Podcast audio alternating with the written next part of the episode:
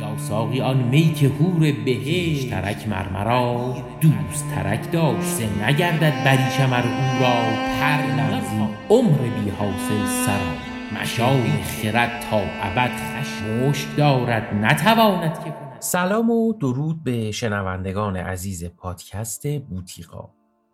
بوتیقا پادکستیه که حول محور شعر و ادب و هنر فارسی میچرخه. و قصدش ارتباط بیشتر فارسی زبان ها با ادبیات فارسیه کلا خوندن و ارتباط برقرار کردن با شعر فارسی و شعر کلاسیک فارسی به دلایل مختلف می‌تونه سخت باشه. چون خیلی از کلماتی استفاده میشه توش که توی محاوره های امروزی ما کمتر ازشون استفاده می‌کنیم. و فهمیدن منظور شاعر و به طبع اون ارتباط برقرار کردن با کار شاعر که یک محصول کلامیه یک مقداری دشوار میشه. من توی این پادکست دارم سعی می‌کنم که یک مقداری از دشواری این ماجرا رو کم کنم که امیدوارم هستم که از پسش بر بیام. من حامدم و شما دارید به قسمت چهاردهم پادکست بوتیقا گوش می‌کنید که عنوانش هست پیر مقان که اپیزود اول از یک سری سه قسمتی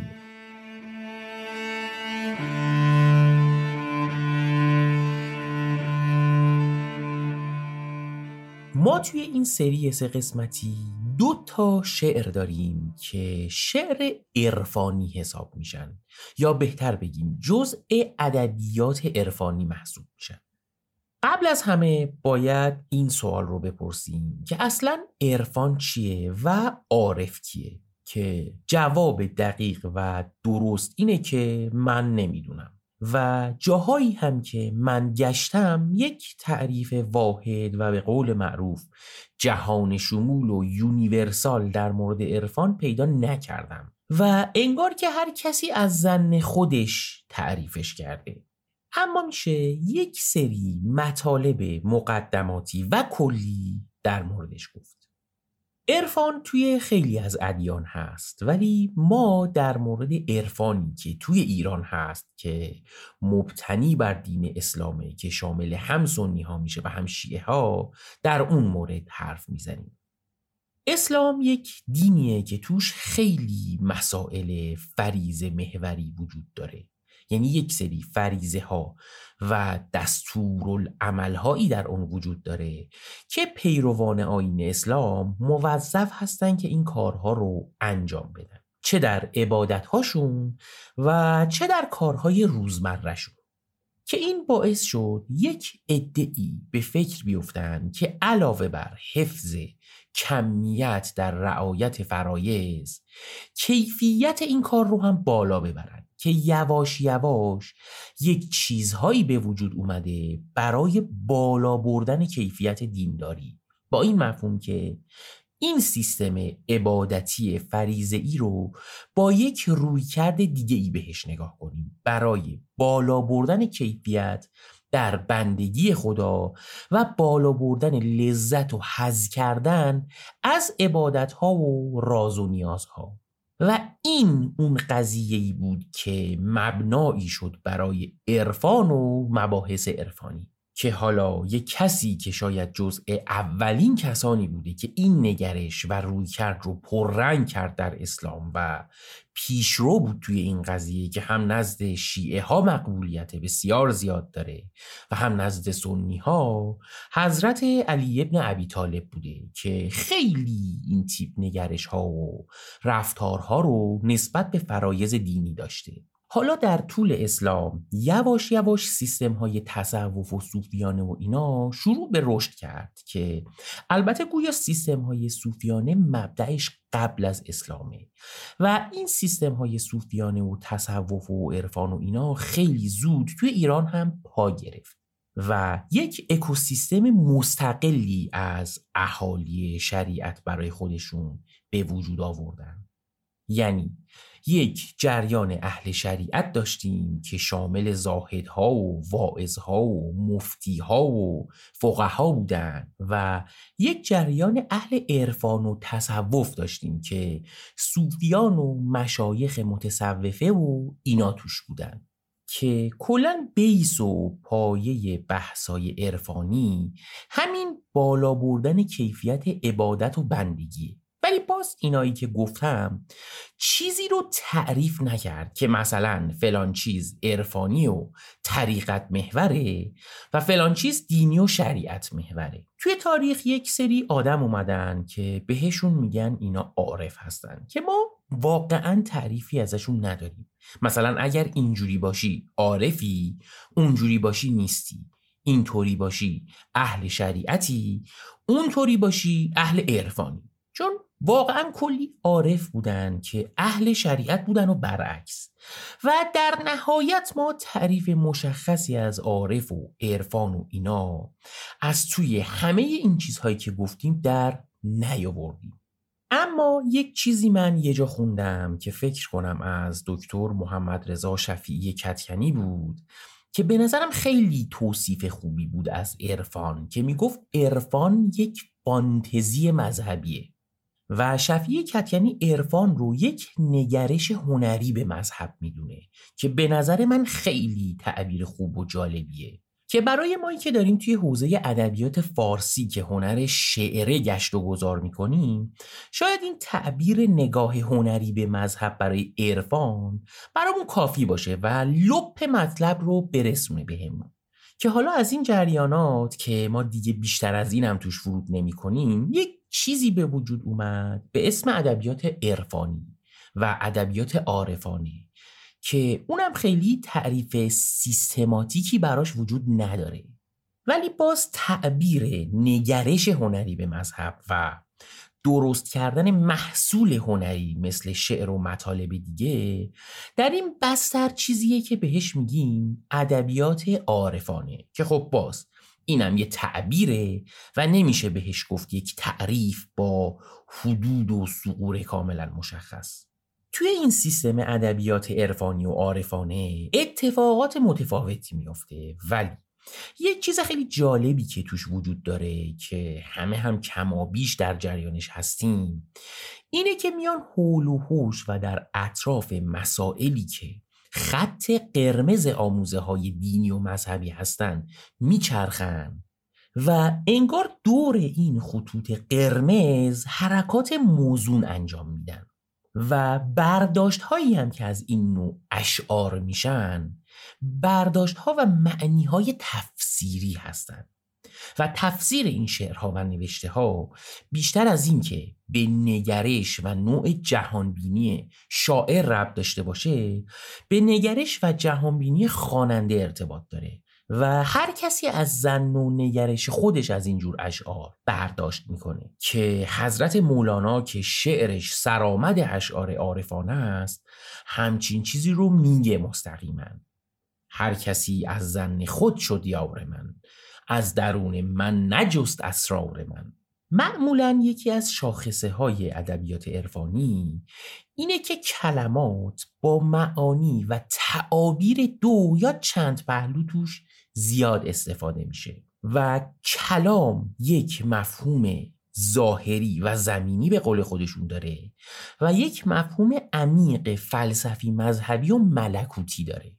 مثلا یک چیزی به اسم شراب. خب شراب توی دین اسلام یک چیز کاملا ممنوعه هستش. ولی توی اشعار فارسی و عربی کلی در مورد خوردن شراب و نوع سرو کردنش و ساقی یعنی کسی که اون رو سرو می‌کنه و اون حال و احوالی که بعد از شراب خوردن رخ میده و حسی که بعد از زیاد خوردنش رخ میده و نمی‌دونم خماری نرسیدن شراب و اینا حرف زده شده و کلی شعر و اینا پیرامونش سرودن.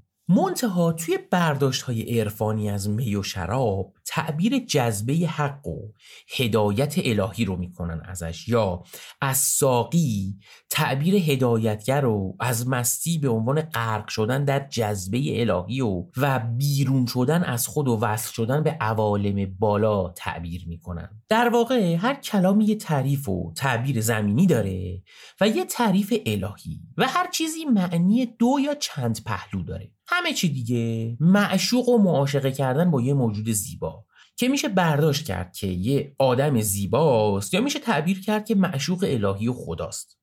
یا مثلا میکده یا محل شرب خمره. و جایی برای شراب نوشیدن و از خود بیخود شدن و بزم و شادی و فراموش کردن غم و درد یا یک مکان مقدس و مذهبی برای عبادت کردن خدا و از خود بیرون شدن و به الوهیت رسیدنه و کلی چیز دیگه که اینا همه تفسیری هستن و هر کسی بر اساس بیس فکریش برداشت می‌کنه. که همین موضوع هم به نظر من قضیه رو خیلی خیلی جذاب می‌کنه. شعرهایی که امروز می‌خوایم بخونیم از این تیپ چیزها توشون خیلی وجود داره.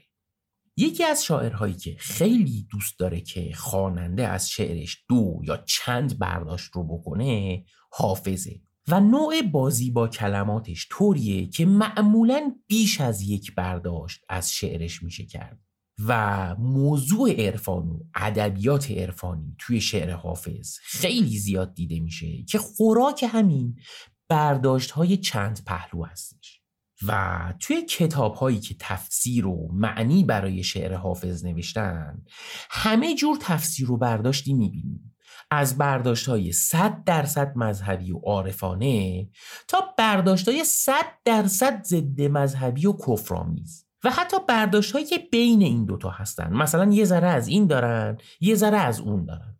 توی بخش اول این قسمت یه شعری می‌خوایم بخونیم از حافظ که به نظر من شعر خیلی مهمی هم هست توی شعر و ادب فارسی که حالا دلیلش رو توی بخش دوم متوجه میشیم. پس مقدمه رو همینجا تموم کنیم و بریم سراغ شعری که مال حضرت خاجه حافظ شیرازی.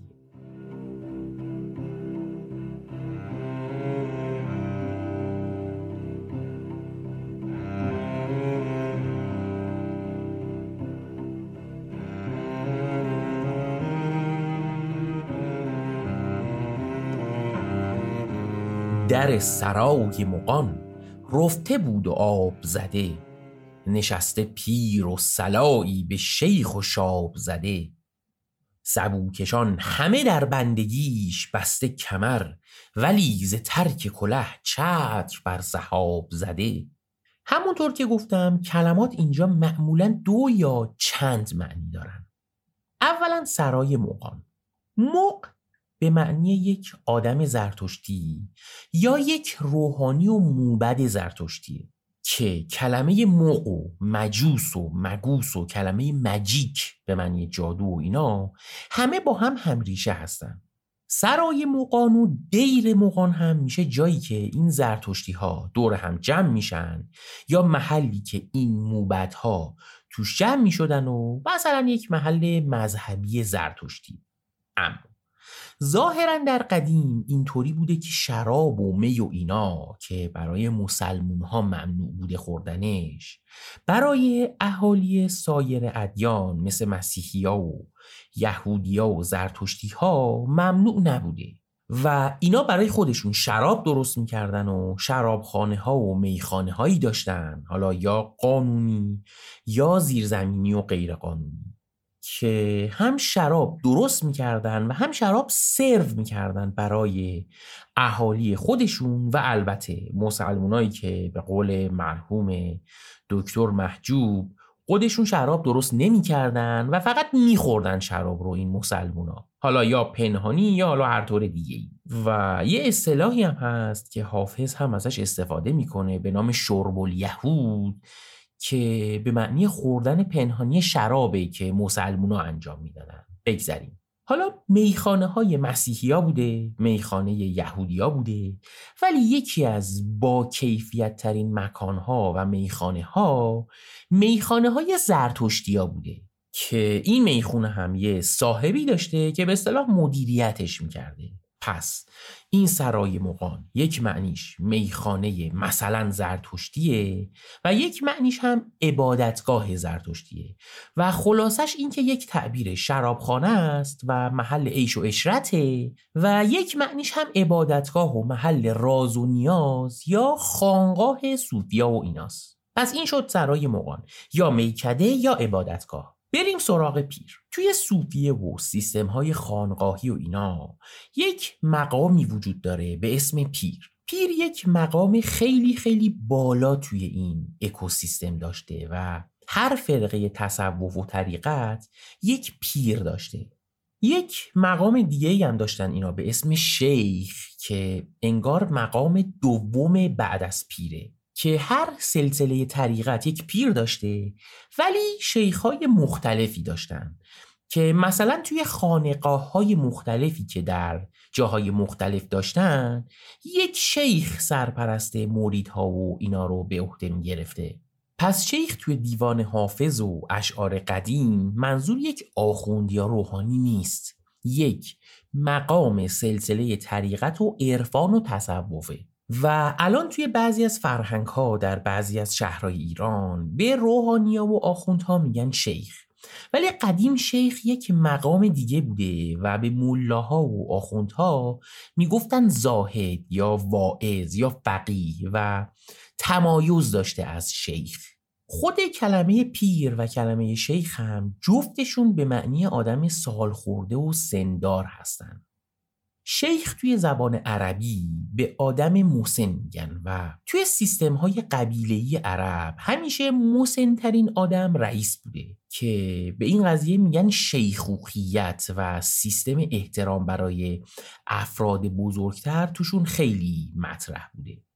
که یواش یواش کلمه شیخ به آدم های دارای مقام بالا اطلاق شده. هم توی زبان و فرهنگ عرب و هم توی زبان و فرهنگ ایرانی. حالا صاحب این میخانه ها که مدیریتش می‌کرده می‌تونسته یک فرد مثلا سندار یا مثلا دارای تجربه خوب در آین شرابگردانی و اینا بوده باشه که بهش میگن پیر میکده. پس پیر باز اینجا دو تا معنی براش پیدا شد.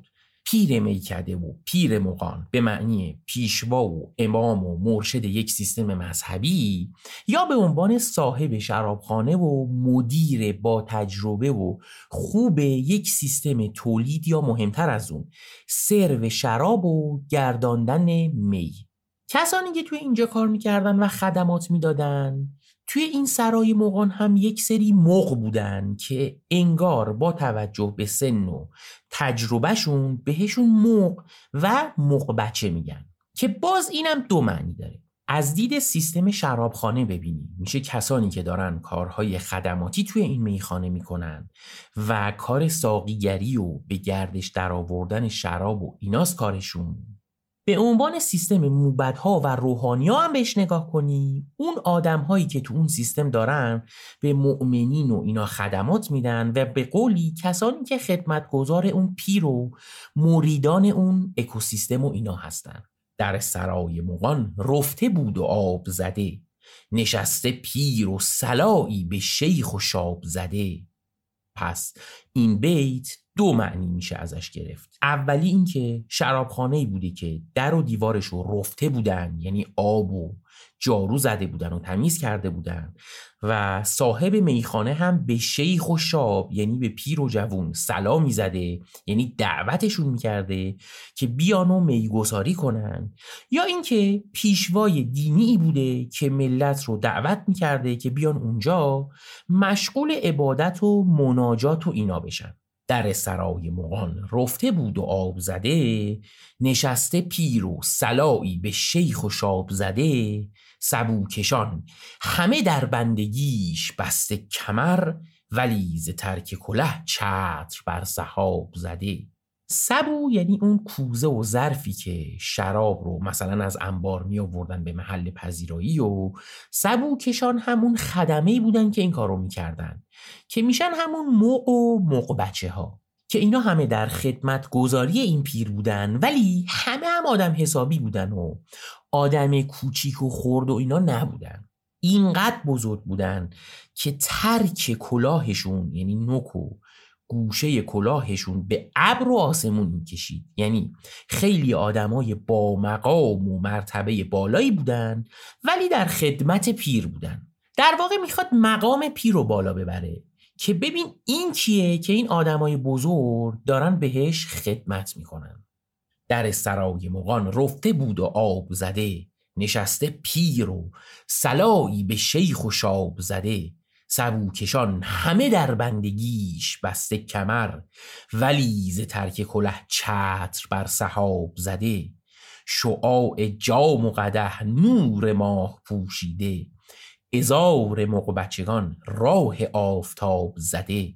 میگه پرتو نوری که از جام و قده شراب میدرخشید نور ماه رو تحت شعاع خودش قرار می‌داد و ازار مقبچگان و نور چهره این خدمتگزارها و ساقی ها هم جلوی نور خورشید رو گرفته بوده که قلوب شاعران است دیگه. داره از المان نور و اینکه نور قوی جلوی نمایان شدن نور ضعیف رو می‌گیره استفاده می‌کنه که میگه نور آدم ها و چیزهایی که تو اینجا بود نور ماه و خورشید رو بی جلوه کرده مثلا.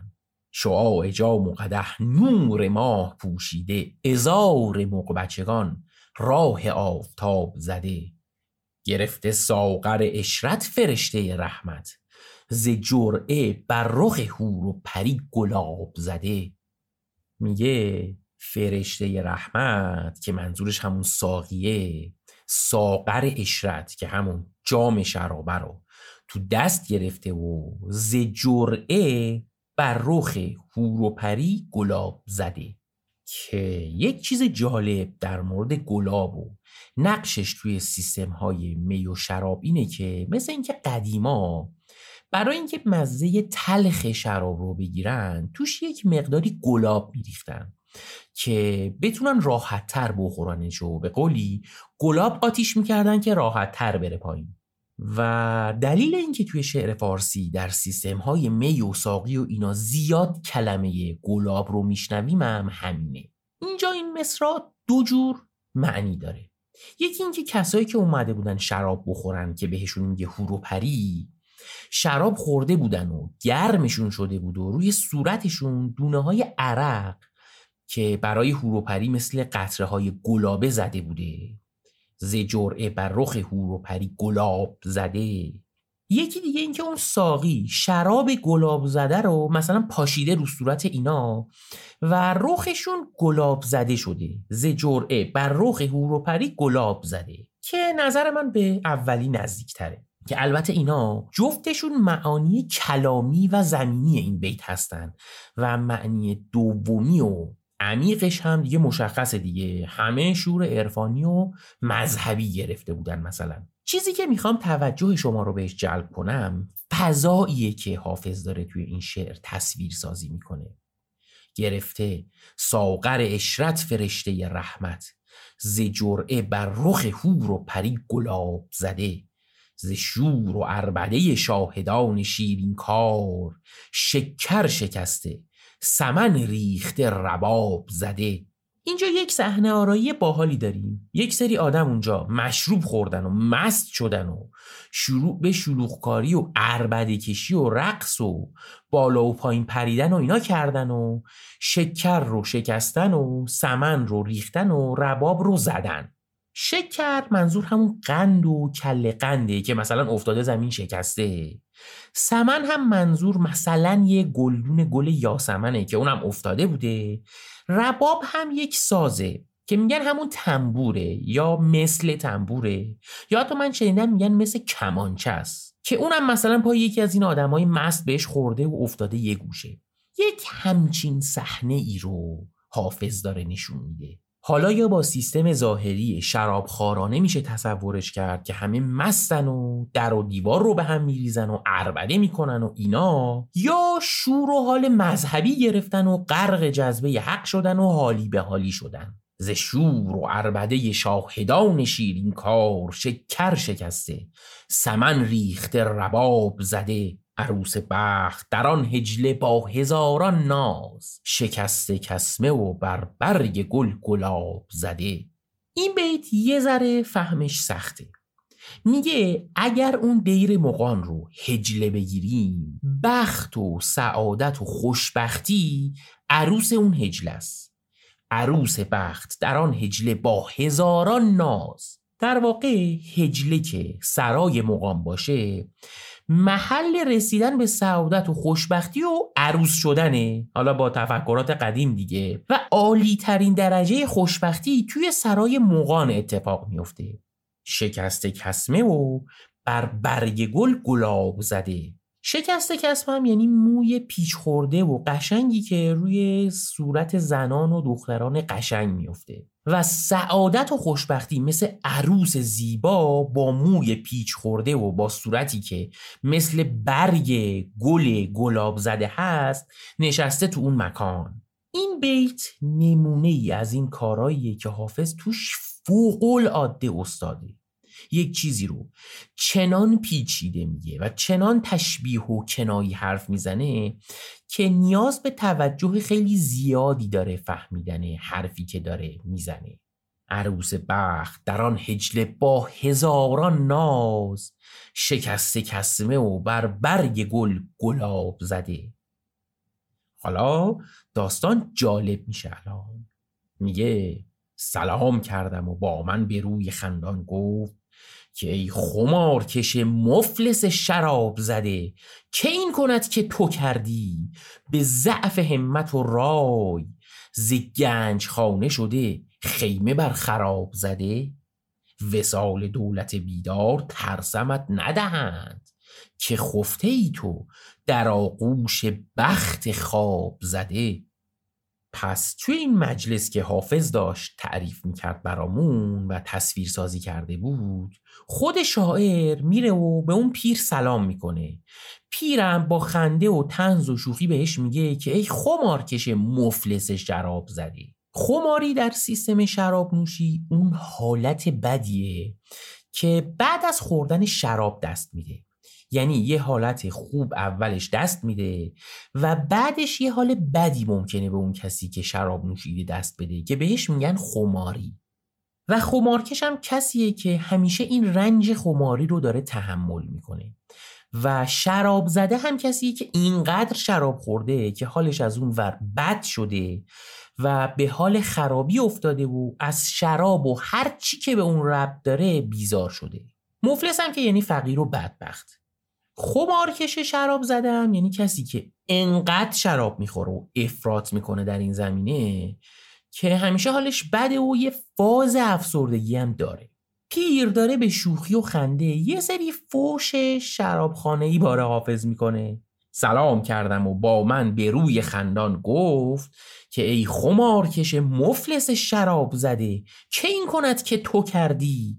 به ضعف همت و رای ز گنج خانه شده خیمه بر خراب زده؟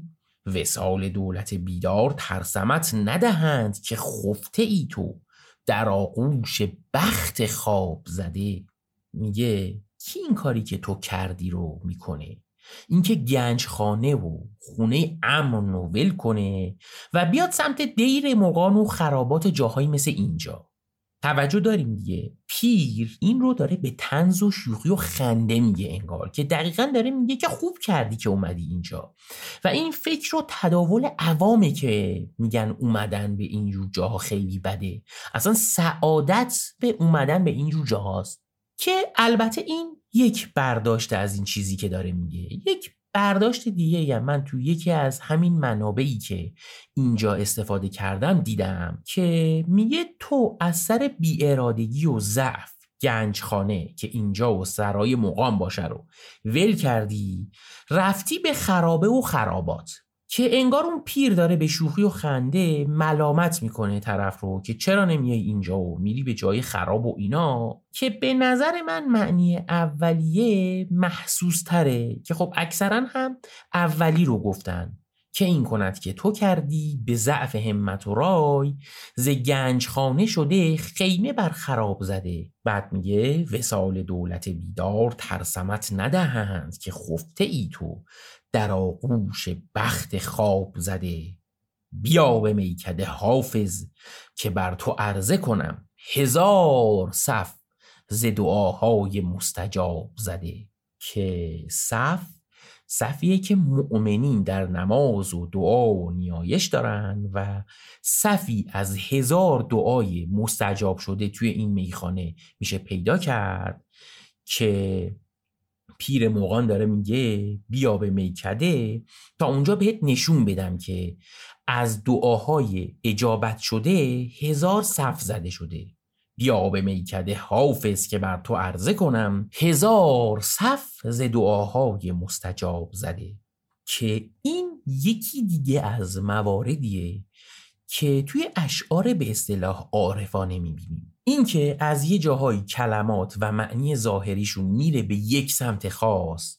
مثلا تو این مورد همش رفت به سمت شراب و شراب خارگی و حواشی مربوط به اونا. بعد یهو یه چیزی میگه کاملا معنی مذهبی برداشت کردنی تره تا معانی ضد مذهبیش. و کلا که انگار سعی می‌کنه همه چی اونطور که باید و شاید شفاف و به قولی to the point نباشه. که توی محصولات هنری یک کار خیلی مرسومیه که هنرمند سعی می‌کنه شنونده یا خواننده یا بیننده های مختلف برداشت های متفاوت از کارش داشته باشن. بعضی از هنرمند و آرتیست ها هم اعتقاد دارن که هنر هنرمند هم همینه.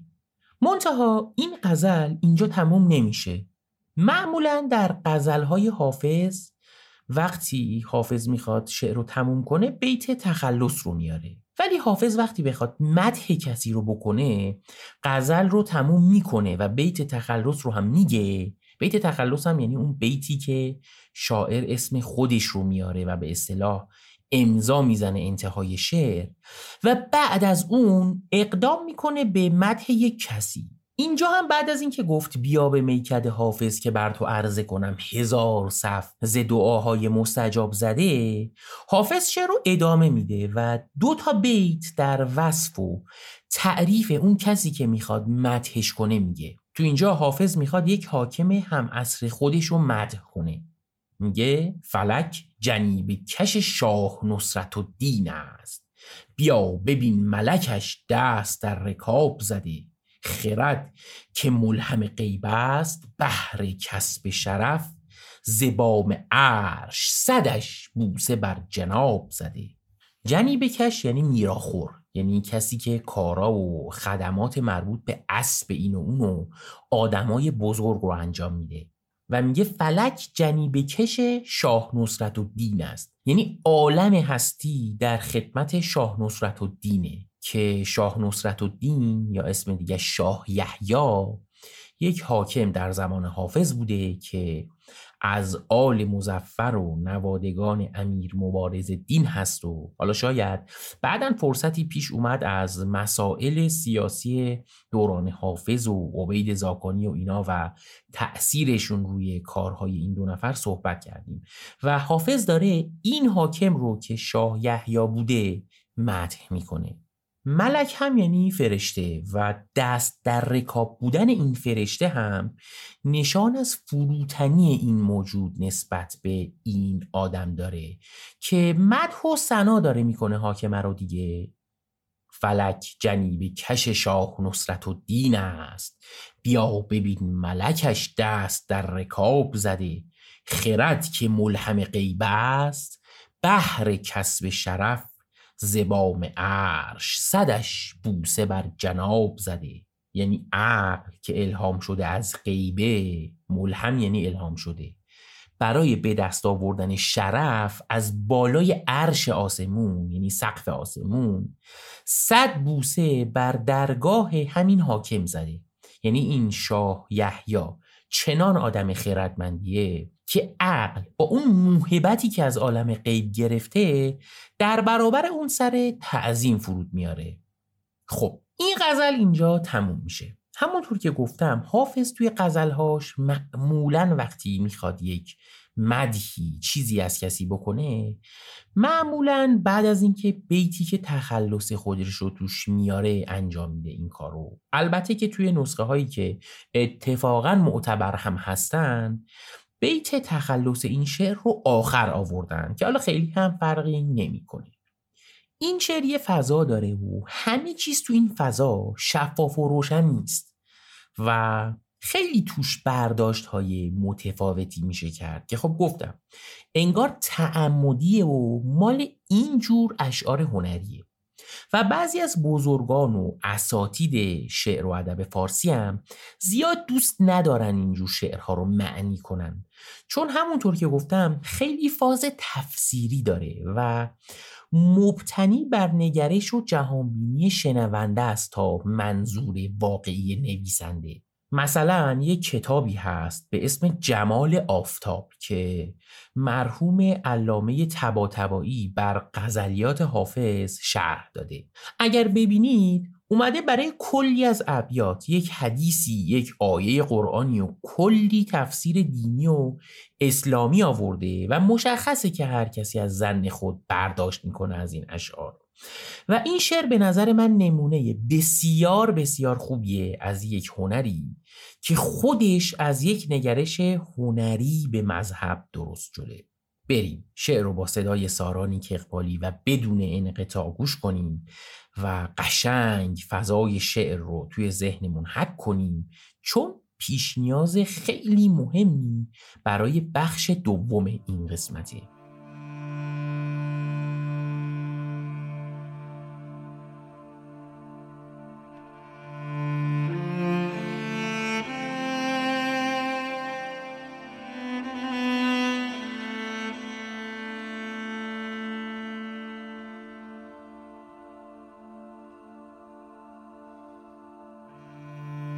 سرای مغان رفته بود و آب زده. نشسته پیر و سلایی به شیخ و شاب زده. سبوکشان همه در بندگیش بسته کمر ولی ز ترک کله چتر بر سحاب زده. شعاع جام و قده نور ما پوشیده. ازار مقبچگان راه آفتاب زده. گرفته ساغر اشرت فرشته رحمت. ز جرعه بر رخ هور و پری گلاب زده. ز شور و اربده شاهدان شیرین کار شکر شکسته سمن ریخته رباب زده. عروس بخت در آن هجله با هزاران ناز شکسته کسمه و بر برگ گل گلاب زده. سلام کردم و با من به روی خندان گفت که ای خمار کش مفلس شراب زده که این کند که تو کردی به ضعف همت و رای؟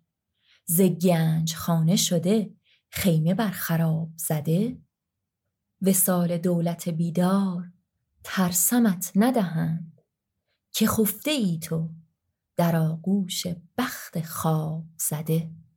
بیا به میکده حافظ که بر تو عرضه کنم. هزار صف ز دعاهای مستجاب زده. فلک جنی به کش شاه نصرت دین است. بیا ببین ملکش دست در رکاب زده. خرد که ملهم غیب است بهر کسب شرف. زبام عرش صدش بوسه بر جناب زده.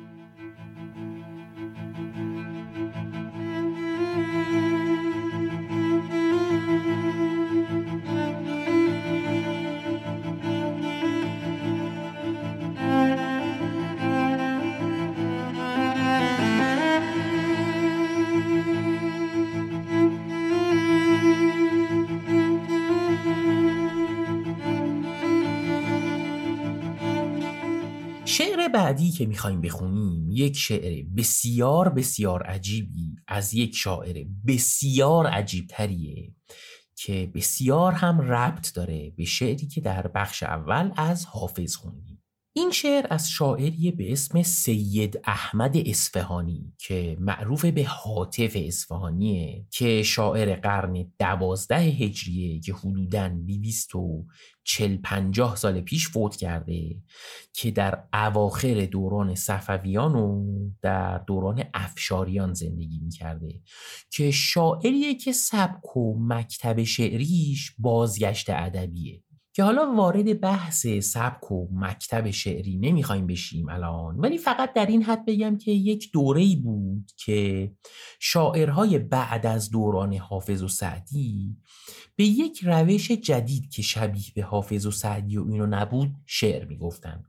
ولی بعدا شاعرایی اومدن و دوباره تلاش کردند که مثل حافظ و سعدی شعر بگن که به اینا میگن شاعرهای سبک بازگشت ادبی. که این حاطف اصفهانی هم سبک شعر گفتنش رو سعی کرده مثل حافظ و سعدی و شاعرهایی که در سبک عراقی شعر میگن شبیه بکنه.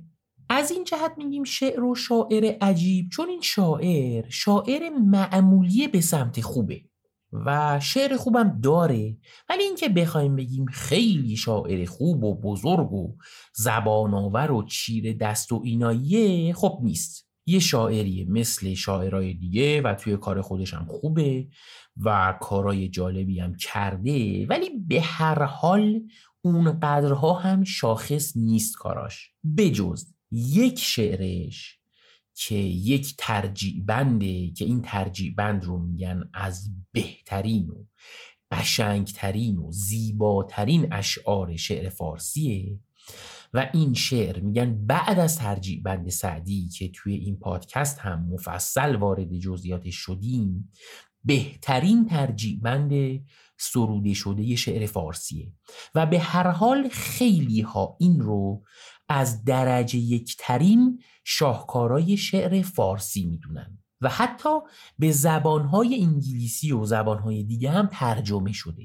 و خلاصه که کلی طرفدار داره توی شعر و ادب فارسی و از موقعی که مطرح شده شعر توی چشمی بوده و میگن این یکی از درجه یکترین اشعار عرفانی و صوفیانه که سروده شده. در مورد عرفان و اینا یک کمی صحبت کردیم ولی یک چیزی رو من اول این قسمت نگفتم که الان می‌خوام بگم که توی این اکوسیستم عرفان و صوفیگری و اینا یک فردی وجود داره به اسم محی دین ابن عربی. که ظاهرا یک فقیه و یک عارف قرن ششم و هفتم هجری بوده که در شرق دنیای اسلام هم زندگی می‌کرده و حدودا 800 سال پیش در دمشق فوت کرده. که آثار و تفکرات ابن عربی تأثیر بقل عاده زیاد و اساسی روی تفکرات عرفانی همه کشورهای مسلمون داشته و تقریبا اکثر عرفا به تفکراتش و آثارش نگاه یا نیم نگاهی داشتن و وقتی بحثهای عرفانی میشه علل خصوص توی شعر فارسی همیشه اسمی از این ابن عربی رو جسته و گریخته میشنویم. و یک مفهومی وجود داره به اسم وحدت وجود که خب خیلی بحث مفصلیه در بین عرفا که وارد شدن بهش اصلا در بحث ما نمی گنجه و خیلی پیچیدگی داره. ولی کلیتش اینه که می‌خواد بگه همه چیز عالم می‌رسه به یکی و یکی هست و هیچ نیست جزو. و این جنس حرفا که میگن مبدع این بحث وحدت وجود از سمت همین آقای ابن عربی یا به قول صوفی از شیخ الاکبر در اومده. این شعری که الان قراره بخونیم یک ترجیع بند پنج بندیه از حاطف اصفهانی. ترجیع بند رو قبلا مفصل دربارهش توضیح دادم توی قسمت پنجم پادکست.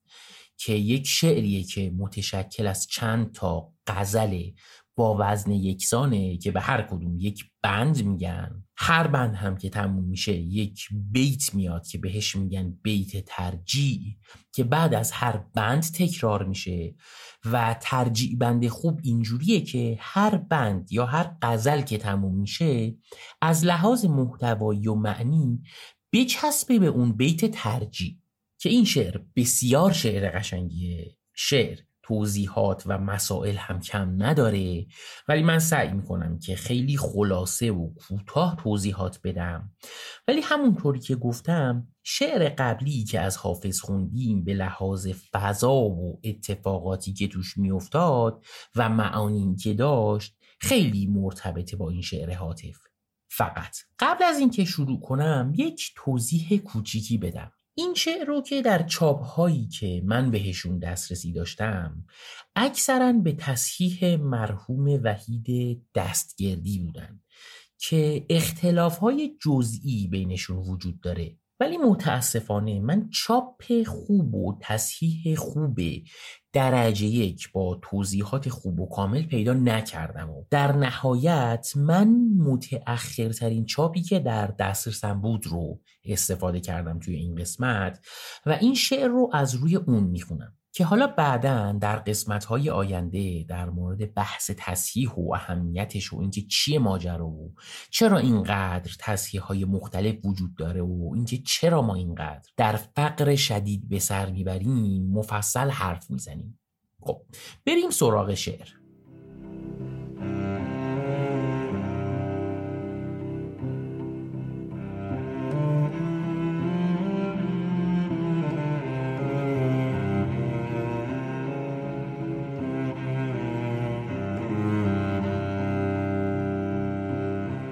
ای فدای تو هم دل و هم جان وی نثار رهت همین و هم آن. دل فدای تو چون تویی دلبر جان نثار تو چون تویی جانان. دل رهاندن ز دست تو مشکل جان فشاندن به پای تو آسان. که همه چی معنی و مفهوم مشخص دارن راه وصل تو راه پر آسیب درد عشق تو درد بی درمان بندگانی جان و دل بر کف چشم بر حکم و گوش بر فرمان. گر سر صلح داری اینک دل ور سر جنگ داری اینک جان. دوش از شور عشق و جذبه شوق هر طرف می شتافتم حیران. آخر کار شوق دیدارم سوی دیر مغان کشید عنان. دیر در واقع محل عبادت مسیحی ها و راهب هاست که بهش کلیسا هم میگن.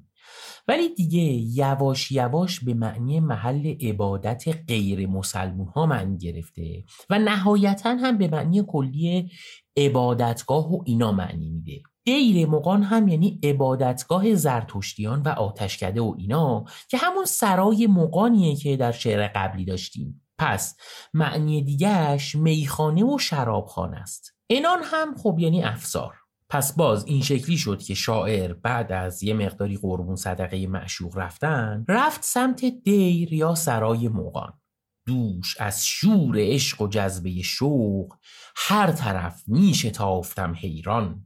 آخر کار شوق دیدارم سوی دیر مقان کشید انان. چشم بد دور خلوتی دیدم. روشن از نور حق نه از نیران. نیران هم جمع نوره و معنیش آتیش و ایناست. چشم بد دور خلوتی دیدم. روشن از نور حق نه از نیران.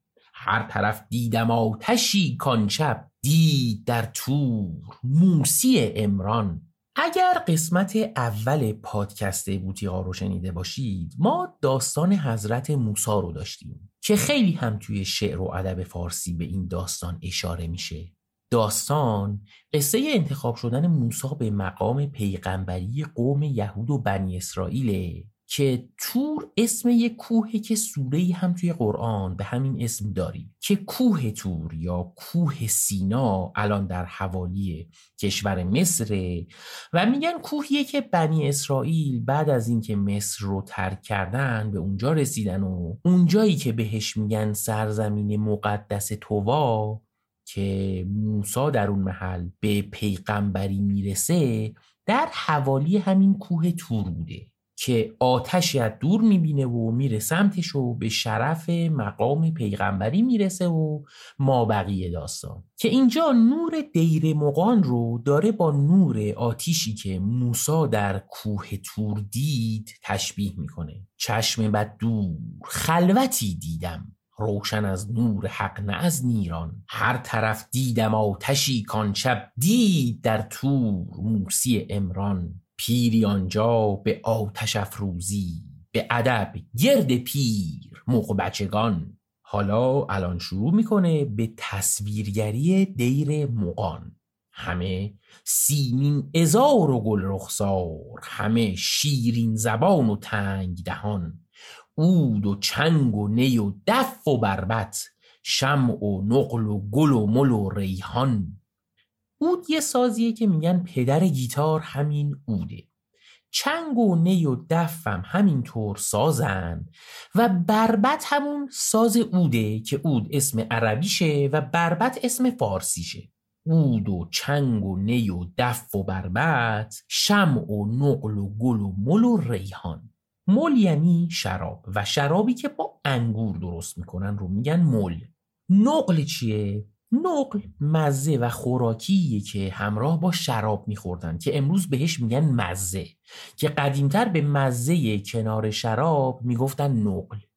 و نقل توی شعر قدیم و ادب فارسی قدیم مزه شراب و میه و ربطی به این شیرینی که الان هست نداره و منظور از نقل توی شعر قدیم فارسی خوراکی هاییه که در مجلس بزم و شراب میخوردن مثل کباب و میوه و آجیل و هر چیز دیگه. اود و چنگ و نی و دف و بربت شم و نقل و گل و مل و ریحان که می‌بینید فضا و تصویرسازی بسیار شبیه به فضا و تصویری که حافظ توی غزلی که ازش خوندیم ساخته بود. ساقی ماه روی مشکین موی مطرب بزل گوی و خوش الهان. اینجا یه چیزی من بگم در مورد کلمه مشکین که بعضی ها هم میگن مشکین که جفتش هم معنی میده. مشکین مو یعنی کسی که موش بوی مشک میده. و مشکین مو هم میشه کسی که رنگ موهاش مشکیه. که هر کدومش رو در نظر بگیریم معنی داره. ولی توی یک سری از اشعار ما تقریبا مطمئنیم که مثلا مشکین درسته و توی یک سری شعر دیگه مشکین بیشتر میاد. مثلا توی شعر شاعرهایی مثل حافظ و سعدی و اونایی که توی سبک عراقی شعر میگن معمولا مشکینه. چون چیزهایی مثل بو و آهو و خون و ناف و اینا رو در کنارش میارن. می‌دونیم دیگه مشک یک ماده خیلی خوشبو بوده که در قدیم باور بر این بوده که از خون ناف یک آهو گرفته می شده. مثلا وقتی حافظ توی شعر علایا ایو حساقی میگه به بوی نافعی کاخر سبازان پره بکشاید زتاب جعد مشکینش. چه خون افتاده در دلها؟ بعیده که حافظ که عشق استفاده از کلمات مرتبط با هم در کنار هم رو داره بو و ناف و خون و دل و بگه که همه یه ربطی به مشک داره. بعدش نگه مشکین بگه مشکین.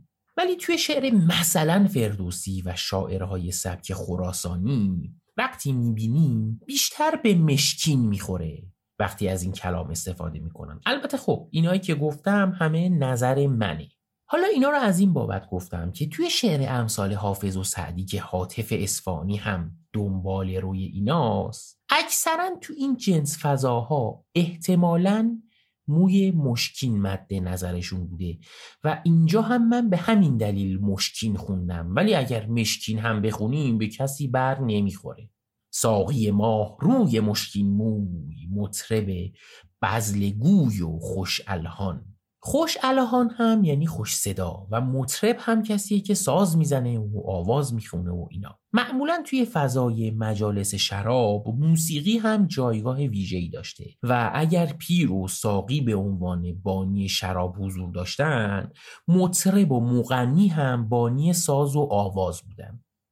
اود و چنگ و نی و دف و بربت شم و نقل و گل و مل و ریحان. ساقی ماه روی مشکین موی مطرب بزلگوی و خوش الهان مق و مقزاده موبد و دستور خدمتش را تمام بسته میان. موق و موقزاده رو که می‌دونیم چیان دیگه از یک طرف خدمتکاران بزرگ و کوچیک دستگاه مذهبی و معنوی هستند و از طرف دیگه موق ساقیه و خدمتگزار میخانه است و موق بچه هم پسر بچه هایی بودن که توی این مجالس کار ساقیگری می‌کردن که اونا هم باز همون ساقی هستن موبت هم باز روحانی زرتشتی و رئیس موق هاست حالا دستور چیه؟ دستور رو بعضیا گفتن ترکیب دست و وره. ولی دست نه به معنی دست. دست به معنی مسند و قدرت. که دستور میشه صاحب قدرت که دستور همون دستوره حالا کلی معانی مختلف از توش در میاد. یکیش به معنی وزیره. که توی خیلی از شعرهای فارسی وقتی به کلمه دستور برخورد می‌کنیم به معنی وزیر و صدر اعظم و آدم صاحب قدرته. و اینکه الان ما دستور رو به معنی فرمان و امر استفاده می‌کنیم ریشش هم در همینه. یک آدم صاحب قدرت مثل وزیر و پادشاه و اینا فرمان و اینا صادر می‌کردن که دستور به معنی امر و فرمان هم هست. منتها یک معنی قدیمیتر دستور که دقیقا به وزیر ربط داره یک پیشوا و رهبر زرتشتیه یا موبد زرتشتیه. چرا؟ چون در قدیم موبدهای زرتشتی در دستگاه های حکومتی مقام های خیلی بالا داشتن مثلا توی شاهنامه فردوسی یا توی هفت پیکر نظامی زیاد می‌بینیم که موبدان زرتشتی در درگاه و دربار پادشاه ها خیلی نقش وزیر و مشاورهای اعظم برای شاه رو داشتن. و اینجا هم که میگه موق و موقزاده موبد و دستور منظورش کاملا همین همشون نقش های مختلف در دین زرتشتی هستند موق و موقزاده موبد و دستور خدمتش را تمام بسته میان. که اگر توجه کرده باشید این شعر خیلی فضاسازی شبیه به شعر حافظه. اونجا می‌گفت سبوکشان همه در بندگیش بسته کمر ولی ز ترک کله چتر بر سحاب زده. اینجا هم همین شکلیه دیگه. میگه همه کسانی که به این پیر خدمت رسانی می‌کردن همه بزرگ و کله گنده بودن. مق و مقزاده موبد و دستور خدمتش را تمام بسته میان. من شرمنده از مسلمانی شدم آنجا به گوشه ای پنهان که انگار یه مسلمونیه که می‌خواد بره پنهانی لبی تر کنه و یک باده ای بزنه به اصطلاح. من شرمنده از مسلمانی شدم آنجا به گوشه ای پنهان. پیر پرسید کیست این؟ گفتند عاشقی بیقرار و سرگردان. گفت جامی دهیدش از می ناب گرچه ناخوانده باشد این مهمان. ساقی آتش پرست آتش دست ریخ در ساغر آتش سوزان. آتش پرست هم در واقع اشاره داره به پیروان آین زرتشتی و کلا آتش پرست در شعر فارسی همیشه همین معنی رو داره. گبر و زرتشتی. ساقی آتش پرست آتش دست. ریخ در ساغر آتش سوزان.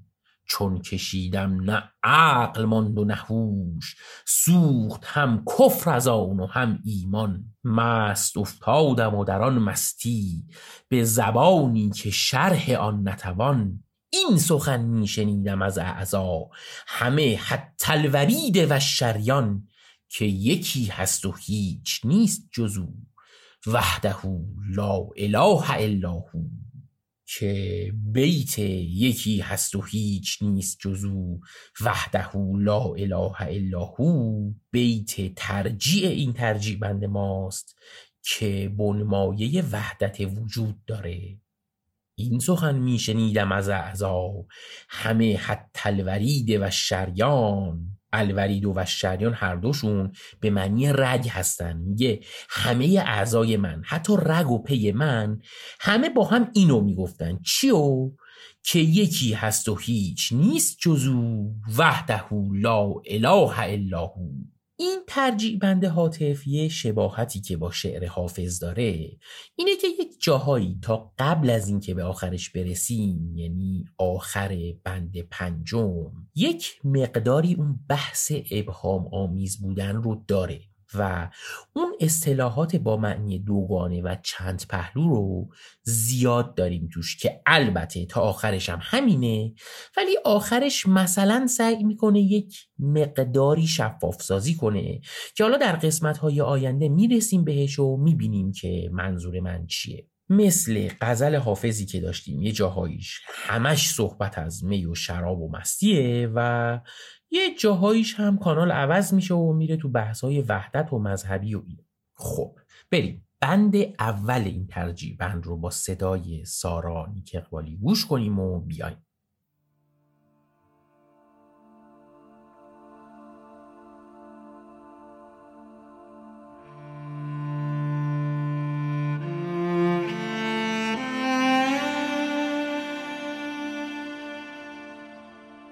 ای فدای تو همدل و همجان وی نثار رهت همین و هم آن.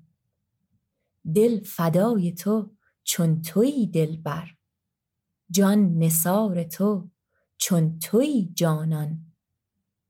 دل رهاندن ز دست تو مشکل جان فشاندن به پای تو آسان. راه وصل تو راه پر آسیب. درد عشق تو درد بی درمان.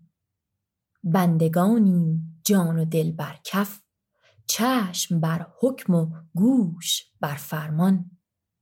گر سر صلح داری اینک دل ور سر جنگ داری اینک جان. دوش از شور عشق و جذبه شوق هر طرف می شتافتم حیران. آخر کار شوق دیدارم. سوی دیر مغان کشید انان چشم بد دور خلوتی دیدم. روشن از نور حق نه از نیران. هر طرف دیدم آتشی کان شب دید در تور موسی امران پیری آنجا به آتش افروزی به ادب گرد پیر مغبچگان همه سیمین ازار و گل رخسار همه شیرین زبان و تنگ دهان عود و چنگ و نی و دف و بربط شمع و نقل و گل و مل و ریحان.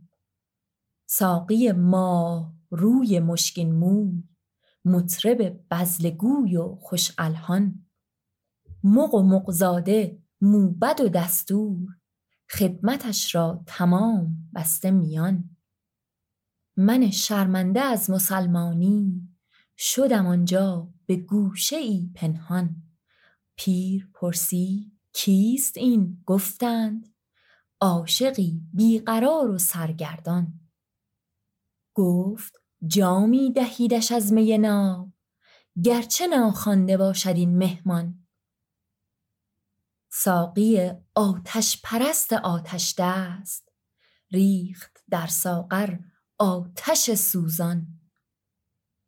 چون کشیدم نه عقل ماند و نه هوش سوخت هم کفر از آن و هم ایمان.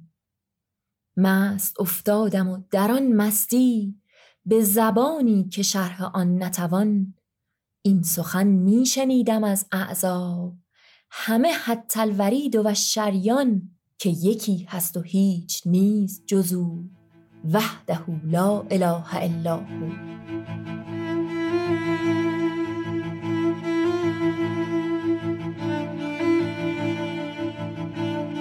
این قسمت چهاردهم پادکست بوتیقا بود که شنیدید که اپیزود اول از یک سری سه قسمتیه که دو قسمت بعدی هم کاراش داره تموم میشه و به زودی منتشر میشن برای شنیدن پادکست راه زیاده برنامه پادگیر زیاد هست که بشه ازشون استفاده کرد. ولی یک سری از پادگیرا هستن که بخش فارسی دارن و بخش مخصوص ایران دارن مثل Castbox مثل تهران پادکست مثل ناملیگ و اینا که توش دنیایی از محتواهای خیلی خوب به زبان فارسی وجود داره که پیشنهاد می‌کنم که این اپلیکیشن ها رو یه تستی بکنید و ببینید که محیط کدوم رو میپسندید. ما برای رشدمون و شنیده شدنمون نیاز داریم به حمایت شما شنوندگان عزیز که اگر محتوای ما رو دوست دارید لطفا کمک کنید به بیشتر شنیده شدن ما با معرفی کردن و توصیه کردن ما به اطرافیانتون. معرفی کردنم به تجربه شخصی من فقط این نیست که بگیم برو فلان چیز رو گوش کن. برای خیلی ها نیازه که مستقیم وارد عمل بشیم و روی گوشیاشون یه برنامه مثل کست باکسی چیزی بریزیم و پادکست مورد نظر رو subscribe کنیم. چون من خودم در اطرافیانم بالای 50 درصد بودن که تا این کارو نمی کردم مخاطب پادکستی نمی شدم. حالا یه راه دیگه حمایت کردن هم حمایت مالیه که از طریق سایت حامی باش انجام میشه که حالا لینکش رو توی توضیحات پادکست داریم. از همه شما دوستان و همراهان عزیز ممنونم و ممنونم از سارا نیک‌اقبالی عزیز و از الهام کرمی عزیز برای کمکشون در ساخت این پادکست. لطفا ما رو از نظرات و کامنتاتون توی شبکه های اجتماعی مثل اینستاگرام و توییتر و برنامه مثل Castbox و Apple Podcast محروم نکنید چون ما واقعا به جز اینا چیزی نداریم که بفهمیم مثلا کارمون مورد پسند مخاطبمون هست یا نه. و خود بازخورد از سمت شنونده های ما حالا چه مثبت چه منفی یه نیرو و انرژی خیلی قویه برای اینکه انگیزه ما برای ادامه دادن این کار نسبتا سخت و پرزحمت دوچندان بشه. پس پیشا پیش ممنونم ازتون که برای شنیده شدن ما به همون کمک می‌کنید و پشتمون رو به حمایتتون گرم می‌کنید. تا قسمت بعدی همه شما را به خدا میسپارم و براتون آرزوی حال خوب و اوضاع خوب دارم. خوشتون باشه.